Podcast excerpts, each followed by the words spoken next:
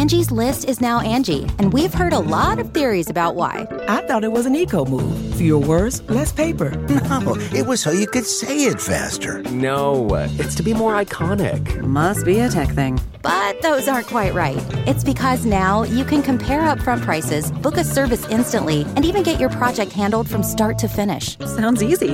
It is, and it makes us so much more than just a list. Get started at Angi.com. That's A N G I, or download the app today.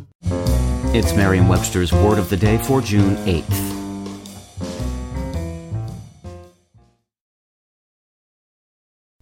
Today's word is penchant, spelled P E N C H A N T. Penchant is a noun that means a strong and continued inclination. It broadly means a liking.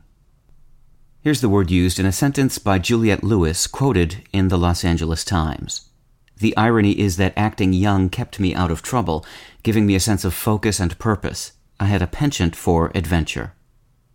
Like its synonyms leaning, propensity, and proclivity, penchant implies a strong instinct or liking for something. But these four words, while similar, are also distinguished by subtle differences.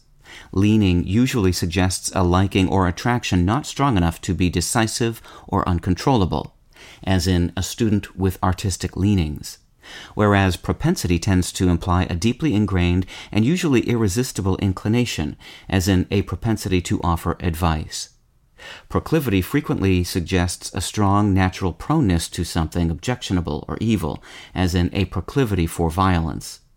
Penchant, a descendant of the Latin word pendere, meaning to weigh, typically implies a strongly marked taste in the person, as in a penchant for jazz music, or an irresistible attraction in the object, as in a penchant for taking risks.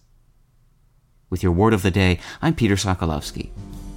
Visit Merriam-Webster.com today for definitions, wordplay, and trending word lookups.